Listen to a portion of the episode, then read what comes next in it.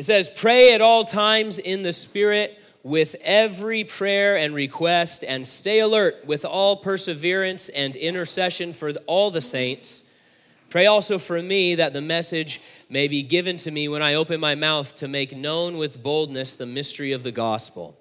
For this, I am an ambassador in chains.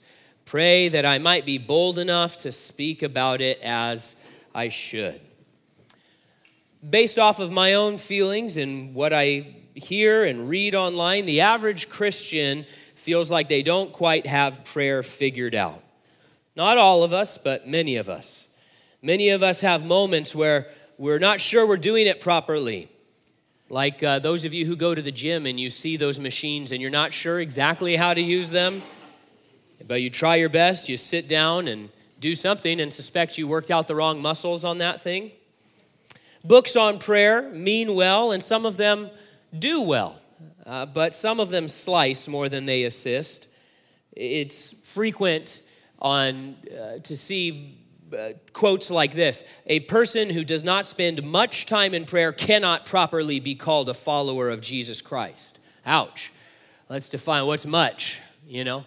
What's much? Is, is much most of my day, all of my day, all of my night? Uh, it, it's tough to hear those sorts of things. Dr. Martyn Lloyd-Jones was a man who God dramatically used in the 20th century and continues to use his ministry, even though he's home with the Lord now. He personally witnessed the Welsh revival of 1904 as a boy. He wrote definitive books on preaching and revival, volumes on Romans and Ephesians. When he taught through Ephesians, he did 232 studies on Sunday mornings in Ephesians. But when it came to preaching about prayer from this text, he sounded like many of us. Here's what he said God knows at this point I find myself more hesitant than I've ever been in a pulpit or ever can be in a pulpit to pray in the Holy Spirit. How much do we know about this? Would that I knew more. So, if you, like me and like Dr. Lloyd-Jones, feel like you come up short in your prayer life, be encouraged because tonight God offers us comfort, one and all. The Bible meets us right where we are gives us exactly what we need for life, for godliness, for growth and development and maturity in our spiritual lives. You see, it's not a secret to God that we often struggle in our prayer lives. And why shouldn't we? This is a heavenly activity. How could we be masters of it without God's assistance, without God's revelation, without God's presence, without God holding our hand along the way? It's interesting. In Romans chapter 8, Paul says, We do not know what to pray for as we should. It's a pretty dramatic statement from the apostle. The disciples themselves, of course, famously approached Jesus that one day and said, We don't know how to pray. Could you teach us to pray? The Bible is crowded with instructions and examples and encouragements and opportunities and exhortations about prayer, how to pray, the, the business of prayer, the importance of prayer, the blessing that prayer is to our lives. Our text tonight is specifically geared to help us, to set us on a path of prayer from this day forward. By the end, I hope we see that for the Christian, prayer is our trade craft. It is a major purpose and enterprise in the function of our faith. It is a duty, it is a privilege, it is a joy. It's something God wants us to enjoy. And so hopefully, each of us are built up and encouraged by what we learn from the Holy Spirit through Paul tonight. He begins in verse 18 by saying, Pray at all times. So hold there. That's enough to start studying right there. The U.S. Marine Corps' motto is always faithful. Our Coast Guard's motto is always ready. Paul would say the Christians is always praying. Perhaps this is one reason why we often feel intimidated by prayer. We hear these phrases from the scripture like pray at all times, pray without ceasing. We hear stories or anecdotes or read books by other Christians, many of them uh, who have a, a deep and abiding faith with Jesus Christ and they seem to have broken through to true prayer with deep spiritual power, right? That's the premise of every book on prayer. And I suppose some of them have. This is not a criticism of them at all. There's many great books on prayer. You want to read some good books on prayer? Read E.M. Bounds, his books on them. But Paul assumes right from the start that all of us, each of us, every one of us, can pray just the way the Lord wants us to pray in all times and circumstances. Each one of you Christians here tonight has the same level of access as E.M. Bounds, as R.A. Torrey, as A.W. Tozer, as all the other people with, uh, you know, no first names, just, just, just letters, right? And so we all have the same access. The Lord gives the same blanket um, exhortation, invitation, access to us. Pray at all times. What does prayer even mean? If it's this important, if it's this essential and central to the Christian life, I guess we should make sure we're on the same page as to what this word means.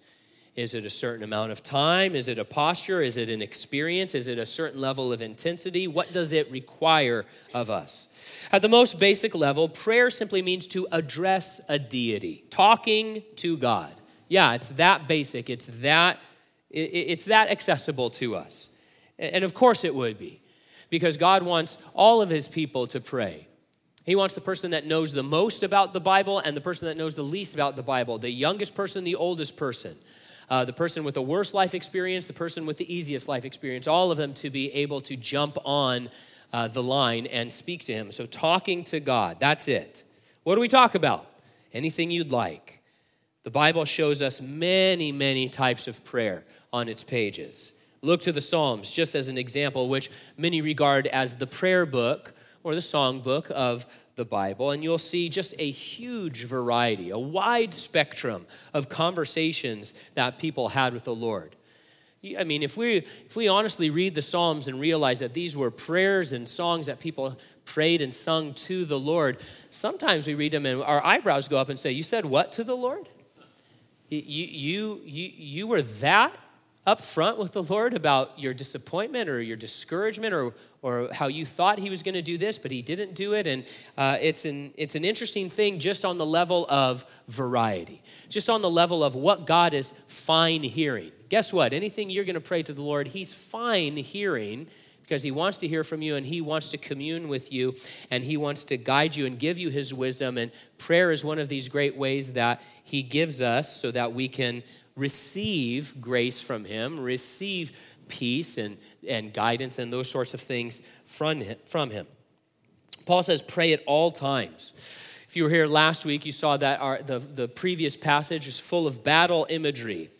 And, and if we continue that idea, that remember, we're Christian soldiers in a battle, we're suiting up, and as we, you know, click on our belt and tie on the breastplate of righteousness and get our sword in its sheath and all that ready to go as we're kind of heading out of the armory, you know, our commander here says, and now pray at all times. We're in this battle. And the Bible shows uh, just if we keep with this analogy, the importance of prayer before the battle. David is a great example of that. We see God's, praying, God's people praying during the battle. Joshua is a great example of that. We see that there's prayer after the battle. The apostles, having faced serious spiritual warfare, threats, and, and wrangling with those principalities and powers that were so opposed to them, they gathered, gathered to pray after that scuffle in Acts chapter 4, and it's a great little prayer meeting there.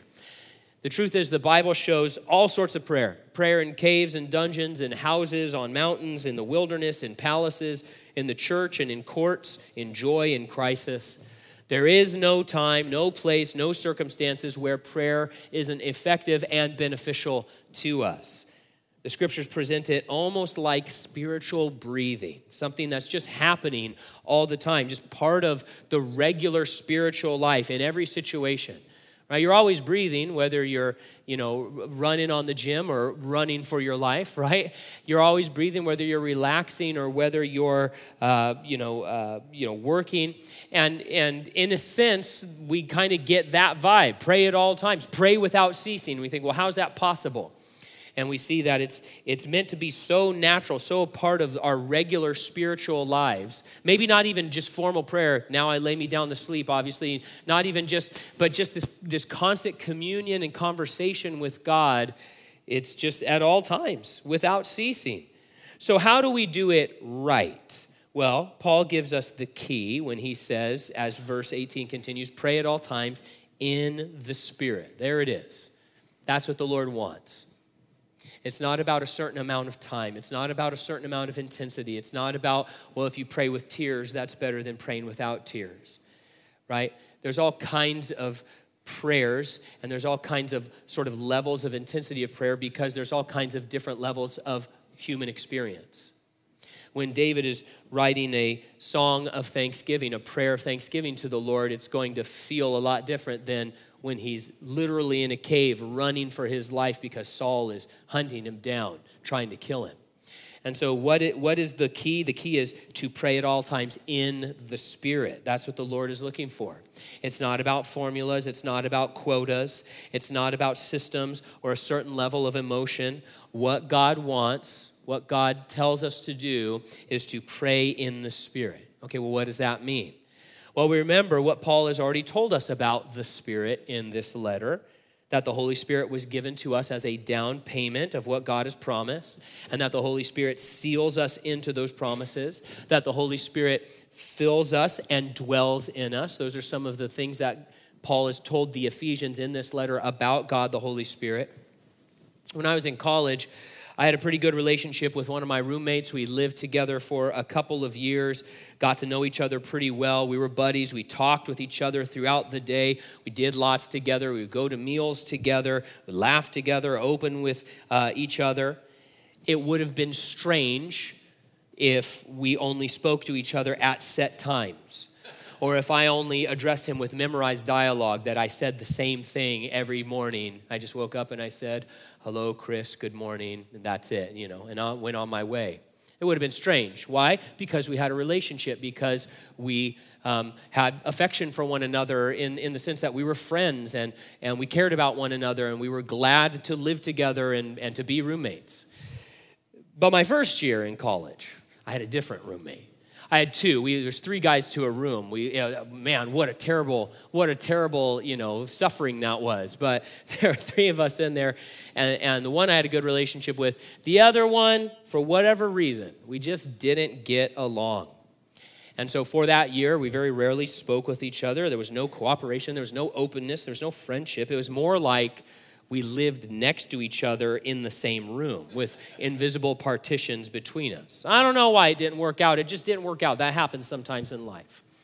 But it, it, we see there the picture of, you know, two relationships and how the, the, the friendship and the, uh, the kindness to one another and the openness of the one relationship led to friendship and, and communication and cooperation and understanding, and the other one was closed off, right? I wasn't friends with that guy. I don't know where he is today, right? Like, I haven't kept up with him. We don't exchange Christmas cards, those sorts of things. And so, when we have a healthy relationship with God, the Holy Spirit, who Paul says, by the way, he seals you into the promises of God. He's been given to you as a down payment of your inheritance. He fills your heart. He lives in you. Okay, so he's in a sense like a roommate. He's with you all the time, right? If I have a healthy relationship with God, the Holy Spirit, then I'm going to be acknowledging him. Acknowledging that God lives in me and that His desire is to mold my life and direct me and to, and to um, lead me into service and all these different things. Eh, I'm going to agree with him about what he says is true and good and beautiful and right and all these things. And I'm going to give my affection to him because God says, Hey, I've made you my friend. I've made you my child. I've done all these things for you. I love you and I want you to love me in return. And so, acknowledgement and agreement and affection. And as I have that growing, healthy relationship with God the Holy Spirit, then he is able to develop my prayer life, which is what he wants to do our prayer lives grow as God the Holy Spirit fills us and strengthens us and teaches us. He's meant to be operative in your life. In fact, in Romans 8, I, I, I uh, referenced this earlier where Paul says, Yeah, we don't know how to pray. Well, in Romans 8, where Paul said we don't really know how to pray, here's the rest of what he wrote in that verse. In the same way, the Spirit also helps us in our weakness because we do not know what to pray for as we should, but the Spirit Himself intercedes for us with inexpressible groanings.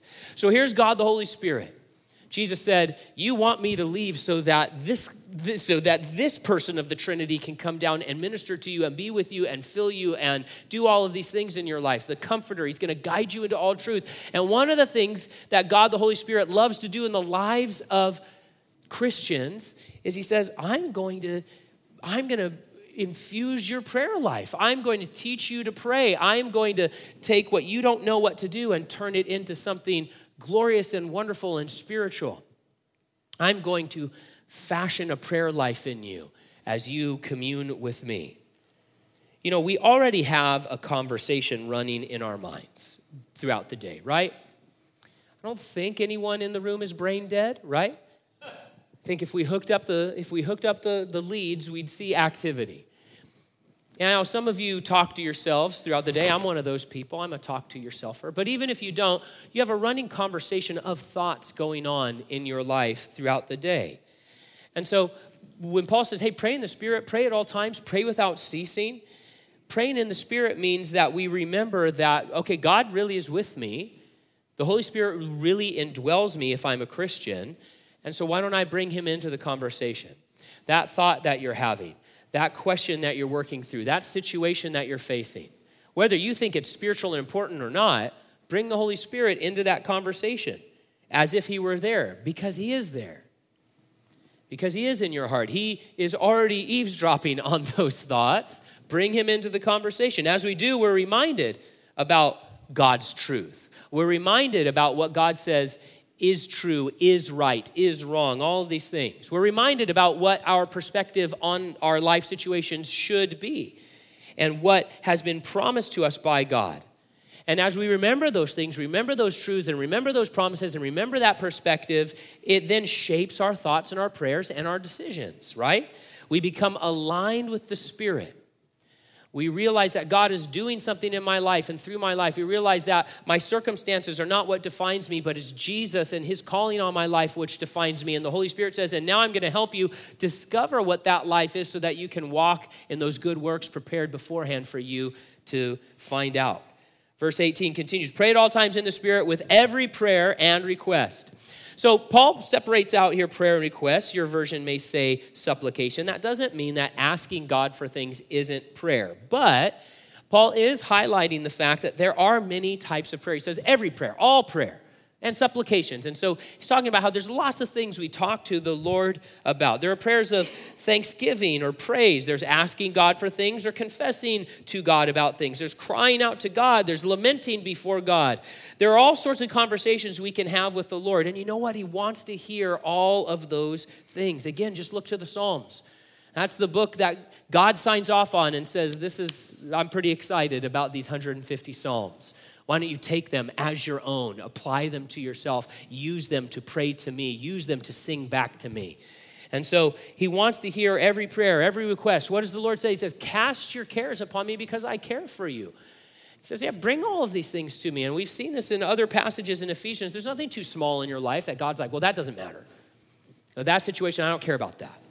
That aspect of your you know, family life or your work life, whatever, I don't care about that. I only care about big things. That's not how God operates. Remember? It, the, what, what Jesus said, he said, you know, God cares about every sparrow that falls out of the sky. And little children, you're worth more than many sparrows. He cares about every aspect of your life, every moment of your life, every choice that you make.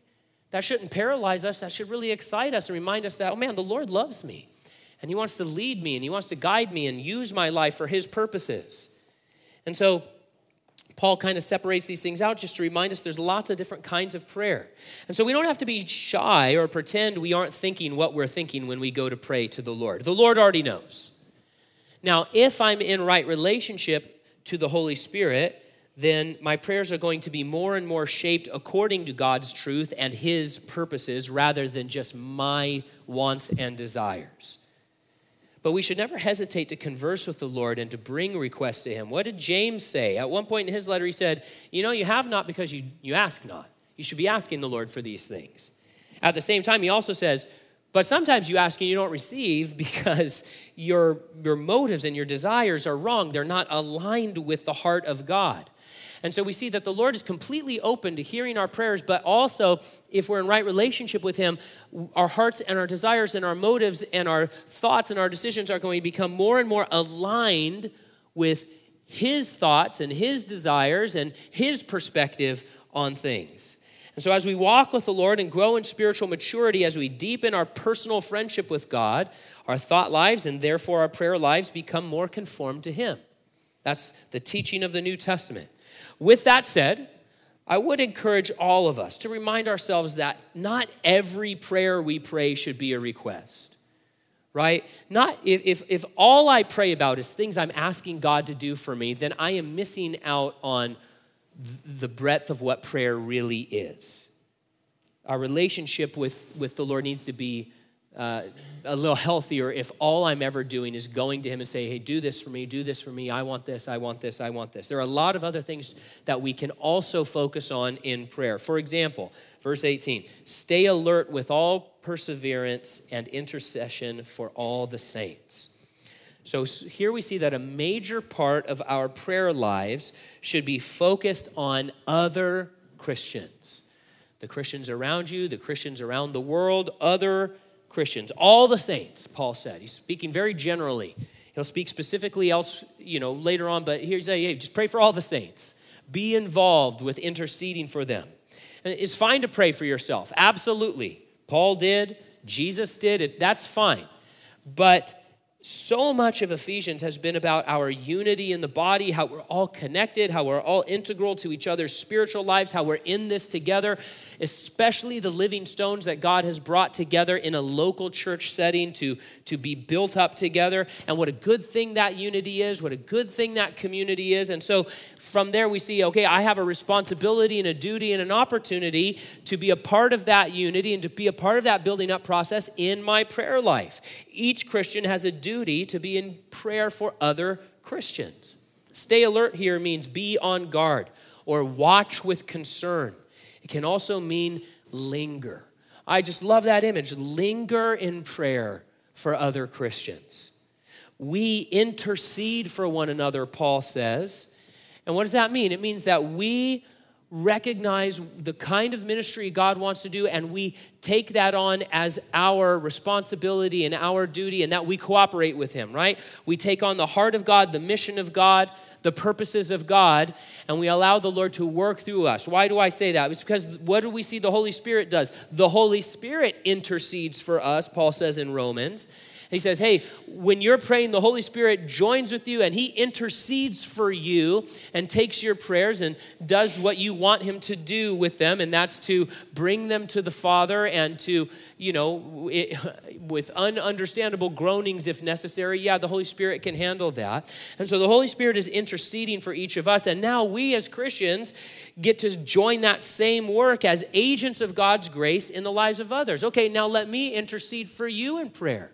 I'm not as powerful as the Holy Spirit. I don't understand what He understands. I'm not as good at praying as He is. But this is the whole point of walking with God that God says, I'm going to include you in the work and I'll pour out my grace and my strength through your life so that you can do what I do. We won't do it perfectly, we won't do it as well, but this is the Christian life. As the Lord says, join with me, follow me. I'll make you a fisher of men. I'll make you a prayer for men, an interceder on their behalf. You know, we want to be spirit filled Christians and sometimes we struggle with, well, what does that really mean? And how do I do that just in a regular, I have to live a regular life, so how do I do that? One way for us to be spirit filled is to pray for other Christians, right? Interceding for them and to persevere as we do it. I'm sure some of you have been praying for certain people in your lives for years, maybe for decades just the same prayers and the, the, the same petitions to God again and again. Lord, soften their hearts. Lord, bring them into your kingdom. Lord, sh- bring the gospel to them and, and, and, and break through that stony heart. And I know in my life, I tend, you know, not necessarily just with prayers like that, but just other prayers that I repeat to the Lord things that I'm asking Him for or wisdom that I'm seeking in one level or another. I, I tend to want to give up because on some human level, I'm afraid of becoming the kid in the back seat saying, Are we there yet? Are we there yet? Are we there yet? Are we there yet? And so I'm like, Well, if I keep praying about this, I'm probably annoying God. Or if I clearly, you know, isn't doing anything about it from my perspective, so I better stop praying about it. But that's not how the Lord sees things. Jesus taught that we should keep on asking, keep on knocking, keep on seeking and that we shouldn't stop. Paul tells us here persevere, keep praying. Even if it's the same prayer for year after year, decade after decade, keep praying. Now, with that said, there are times when God tells his people to stop praying about certain things. He did that to Paul, right? That's the most famous example there in Second Corinthians chapter 12. Paul said, I kept praying about this thing, and the Lord said, Stop it. You're, you're good. You don't need to pray about that anymore. Oh, are you going to heal me? Absolutely not. Here, but, but you don't need to pray about healing anymore.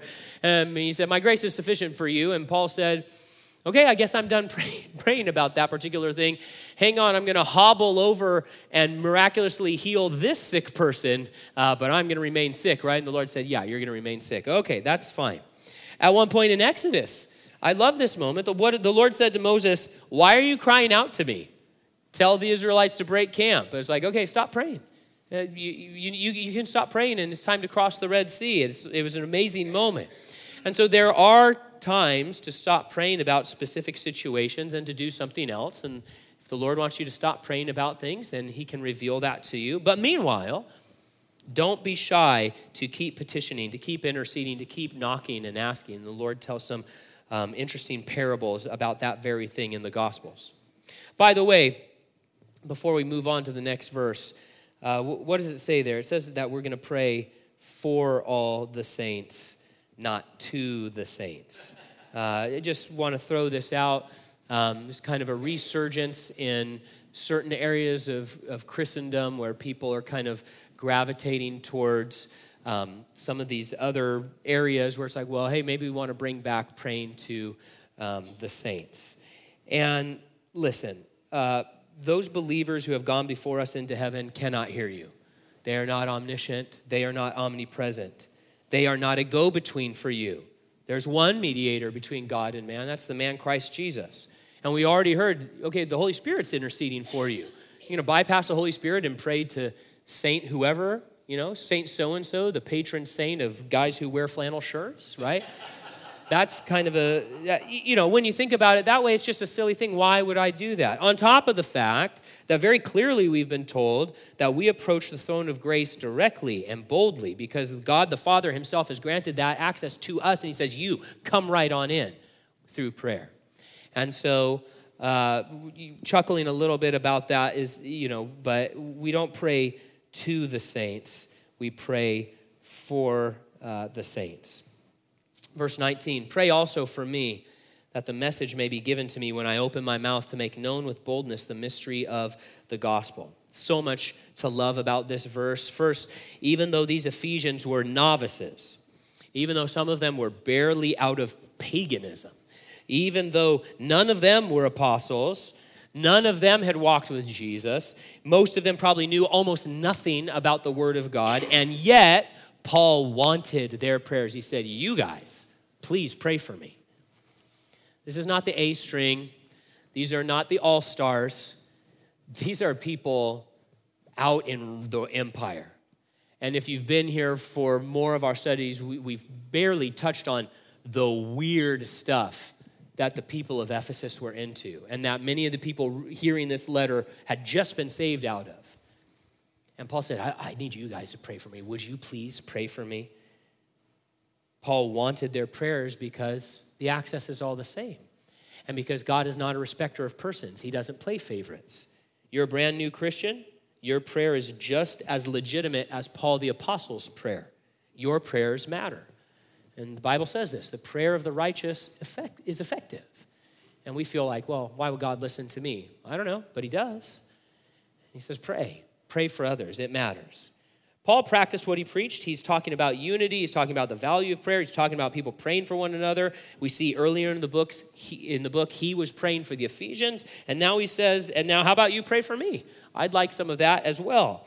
He wasn't too proud to ask for prayer. He knew he needed it. Paul the apostle, a man who spoke to Jesus face to face more than once, author of New Testament books, miracle worker, church planter, who walked the streets of heaven and returned to tell us a little bit about it. That guy says, I really need your prayer so I won't be too afraid to do what God has called me to do. He said, Your prayers help clear obstacles for me, obstacles in my heart and obstacles around me, external ones. And that reveals just another beautiful thing from this verse. Paul was the smartest guy in whatever room he was in. Paul was the most spiritual guy in whatever room he was in. The mysteries of God were revealed to him, and yet he did not rely on his intellect for all of his speech. He didn't rely on his smarts as he served God. He would rely on the Spirit working through his mind, working through his experience and expertise and all the other things. But it was the Spirit working in him. And, the, and Paul understood that. He said, Hey, please pray for me that when the time comes, the Spirit gives me the message I need to give. And Paul asked that they pray that he would be able to serve with boldness. Paul talked about Christians being bold a lot in his letters. It doesn't mean loud or brash or cocky, it means uninhibited, to speak frankly, to speak without fear of reprisal. Now, Paul knew there would be reprisals. The whole last section is about spiritual warfare. Reprisals are coming our way. Paul sat shackled as he wrote those words, potentially facing death for being a Christian. But he asked his friends to pray that he would experience a heavenly freedom of speech that he says, Well, whether I'm in cha- chains or not, I'm, I'm going to preach the gospel. I'm going to deliver the message that my king has asked me to deliver to whomever he wants me to deliver. Now, Paul was in real trouble, physically speaking. Uh, is not a, not a good situation in prison in Rome. You're going to have to stand before Caesar Nero. Hope he doesn't go crazy on you. But notice it didn't change his mission or his determination. Because the Lord God had stood in his cell and said, Have courage, Paul. It's necessary for you to testif- testify about me in Rome. And so Paul said, All right, we're going to Rome. Rome's going to take, or, you know, the empire's going to take me to Rome. I'm going to be chained and I'm going to testify about the Lord there. And so in this case, we notice Paul did not ask his friends to pray that he would be released from prison. He didn't say, hey, pray that I get off of this phony charge. He didn't say, pray that I get a prison, an angelic prison break like Peter got. He says, hey, pray that I be bold, because the Lord had already told him, you're going to go testify for me in Rome. And so Paul said, all right, this is the, I'm, I'm not flying first class or coach. I'm kind of going as cargo here, prisoner cargo. And so, all right, so pray for me that I'm able to do what the Lord has called me to do. At other times, Paul did ask people to pray for his deliverance. In Romans 15, for example, he outright says, Please pray that I would be rescued from the unbelievers in Judea. So it's not that we can't pray for ourselves or ask others to pray for us. And it's not that we can only pray, you know, what sounds like super spiritual things like pray that I'd be able to preach the gospel as I'm martyred, right? He says, Hey, would you pray that I would be saved from these people in this place? Uh, and there was another place in Philippians, Paul talks about how their prayers were going to lead to his salvation. And obviously, he's not talking about his spiritual salvation, he's talking about his physical salvation. Paul filtered his circumstances through the revelation of God and the leading of the Holy Spirit. And so, in this circumstance, he said, Okay, here's what I need you to pray for. Pray that I wouldn't be afraid. Pray that I would be bold. Pray that there wouldn't be obstacles in my heart or in front of me so that I can preach the gospel as Jesus has asked me to do. We should never be shy to ask for prayer. But God help us to be mature enough to recognize what we should ask for. To know that, we need to be in tune with the Holy Spirit, in harmony with the Word of God, and always conforming our thoughts to those things. Verse 20 For this I'm an ambassador in chains. Pray that I might be bold enough to speak about it as I should. Ambassador in chains, bit of an oxymoron. Obviously, Rome didn't recognize him as an ambassador uh, ambassadors usually had diplomatic immunity, right? Rome didn't uh, recognize Paul's authority, they didn't recognize Paul's king. Scholars tell us that Paul uses a pun here, no doubt smiling as he wrote or dictated this portion of the letter with this heavy chain attached to his wrist and a Roman guard sitting on the other end. One commentary notes this the term chain signifies, among other things, the golden adornments worn around the neck and wrists by high ranking men. On festive occasions, ambassadors wore such chains in order to reveal the riches, power, and dignity of the government they represented. Because Paul serves Christ crucified, he considers this painful prison iron, uh, sorry, this painful iron prison chains as most appropriate for the representation of his Lord. And so we see Paul had a great boldness. He had it, and a very spiritual understanding of his situation. But it's also great. He recognized that although the Spirit is willing, not God the Holy Spirit, our spirits, though our spirits are willing, our flesh can be weak, right? And so Paul knew, okay, well, here's what's going on right now. And he's full of excitement and grace and boldness as he's writing this letter to the Ephesians. But he also knew, okay, but there's going to become a moment where I'm going to be tempted to shrink, to retreat, to, to t- close my mouth. to abandon my mission. And so he said, Hey, listen, pray that I would be the way I should be. How should we be in the Christian life? Well, we should be confident in our Lord, vigorous in our callings, faithful to our King, trusting Him, communing and communicating with Him about His business, conducting ourselves as ambassadors of the God of heaven and earth. And what a, a tender reminder of God's, of God's just wonderful, kind grace. The fact that He sends ambassadors and that He keeps sending emissaries to who? To his enemies.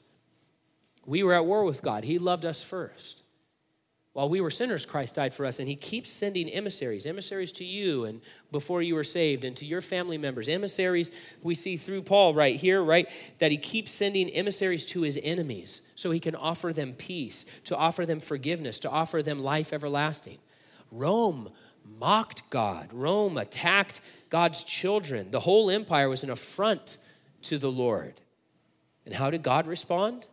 He sent people like Paul over and over to their centurions and to their governors and to their emperors with a message of, I'm, I'm coming to wipe you out, with a message of the good news of the gospel. Here's how you can be saved from your sin. Here's how you can be forgiven. Here's how you can be led into my kingdom and share in my inheritance for all eternity.